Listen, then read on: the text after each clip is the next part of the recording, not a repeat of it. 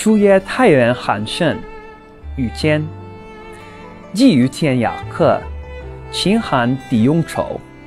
春风来不远，只在吴东头。